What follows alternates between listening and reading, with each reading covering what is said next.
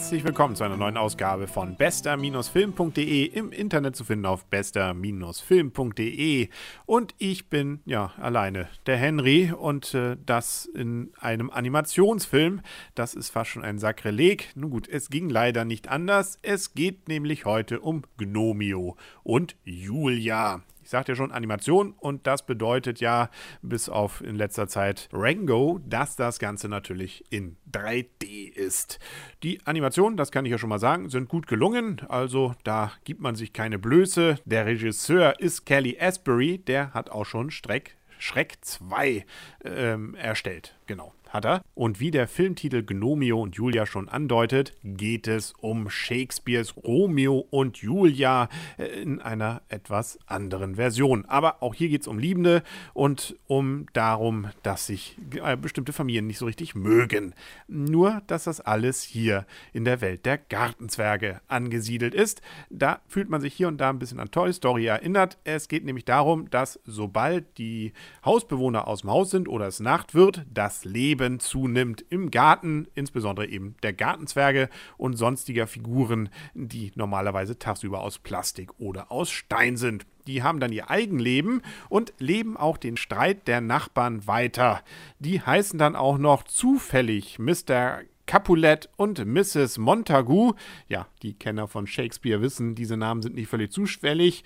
Das Ganze spielt dann auch noch, glaube ich, in der Standstraße Verona und dann auch noch an Stratford-upon-Avon. Ja, genau. Also Shakespeare ist überall und eben auch die Gartenzwerge. Das ist eigentlich per se erstmal ganz witzig. Also da hat man durchaus eine ganze Menge Gags eingebaut, weil es gibt ja viele Gartenzwerge und viele, die man dort sieht, da fühlt man sich auch an die erinnert, die man vielleicht schon mal erlebt hat. Bis hin zum Borat-Gartenzwerg. Den soll es ja auch in echt wahrscheinlich geben. Ja, und da haben wir jetzt eben das Problem. Bei der einen Familie sind die Blauhelme, beziehungsweise Blauzipfelmützenmännchen, und ist ein Junge, der hat sich verliebt in eine, die eine rote Zipfelmütze hat. Und wie gesagt, die beiden können eigentlich nicht miteinander, die beiden Familiengruppen. Und jetzt muss man eben gucken, dass die beiden doch irgendwie zusammenkommen. Geht natürlich dann turbulent zu, bis dahin, dass man sich fast an die Gurgel geht. Und ja, ob es dann Happy End gibt. Ich sag mal, der Film ist ab 6. Da kann man sich das ein oder andere ja vielleicht schon denken. Im Englischen haben dann auch die Figuren bekannte Sprecher. Und das hätte es wahrscheinlich zumindest richtig spannend gemacht, das mal im Original zu sehen. Ich habe es nicht im Original gesehen. Somit gehen mir leider die Stimmen von Jason Statham zum Beispiel verloren oder auch von Captain Picard himself, beziehungsweise nichts anderes als Patrick Stewart, der Herrn Shakespeare selber spricht. Elton John ist zumindest mit Liedern an vielen Stellen dabei, ohne dass es gleich ein Musical wird, aber an ein, zwei Stellen wird doch mal kurz gesungen.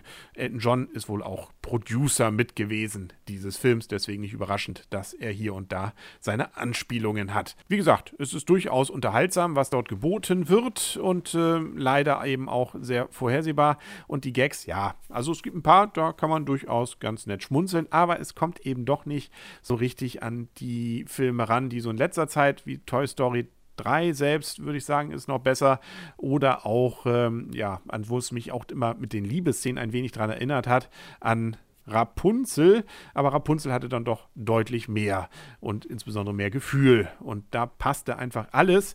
Hier, ja, da hat man hier und da immer das Gefühl, ist eine nette Geschichte, da könnte jetzt was kommen, und dann kommt doch leider nichts mehr in diese Richtung.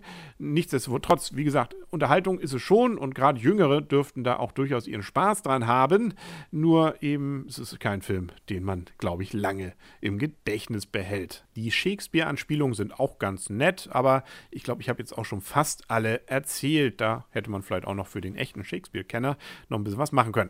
Vielleicht hat man es auch, nur ich bin einfach kein echter Shakespeare-Kenner.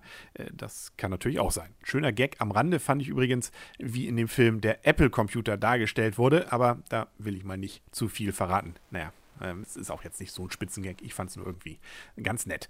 Kommen wir zur Wertung. Ich muss mich ja jetzt nur mit mir selber einigen, und ich gebe mal knallharte 6,5. Genau, also ist nett, ist über dem Durchschnitt, also habe ich durchaus deutlich schlechtere und langweiligere Filme schon gesehen, aber es ist auch einer von denen, wo man, ja, an einigen Stellen sagt, da fehlt ein bisschen der Zug, da hätte ein bisschen mehr kommen können, beziehungsweise das ist ja zu vorhersehbar, spulen wir ein paar Meter weiter. Ja, und so gesehen ist es auch gar nicht so schlimm, dass dann der Film relativ kurz ist. Er hat nur 85 Minuten und das reicht dann auch. Für Jüngere, wie gesagt, ist es, glaube ich, schon ein richtiger Spaß, ist also so gesehen ein richtiger Familienfilm. Ab 6 ist er ja auch freigegeben, aber nun gut, für Ältere, die machen das dann eben mit. Wer noch nicht Rapunzel gesehen hat und auch nicht die Toy Story Filme, dann sollte er eher die erstmal angehen. Und auch von Pixar kommt ja in nächster Zeit wieder Neues. Ich hatte gesehen einen Trailer vor diesem Film. Da gab es zum Beispiel Cars 2. Okay, der Trailer hat mich jetzt nicht so richtig überzeugt, aber bei Pixar ist man ja bisher eigentlich fast nie enttäuscht worden. Da dürfte also auch noch was kommen. Rio läuft ja noch an. Ja, wie der wird, dann müssen wir auch mal schauen. Von den Machern von Ice Age, wie es dann immer dazu heißt. Also Animationsfilme und wie gesagt auch in 3D. Da dürfte sicherlich einiges in nächster Zeit kommen. Hopp, zum Beispiel auch der Osterhase oder Superstar.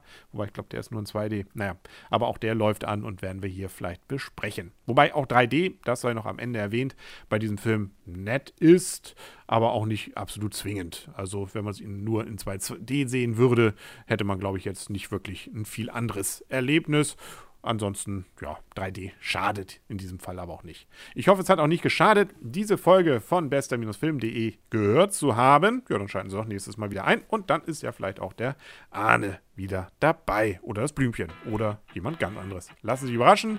Bis dahin sagt alles Gute, euer und ihr Henry Krasemann und tschüss.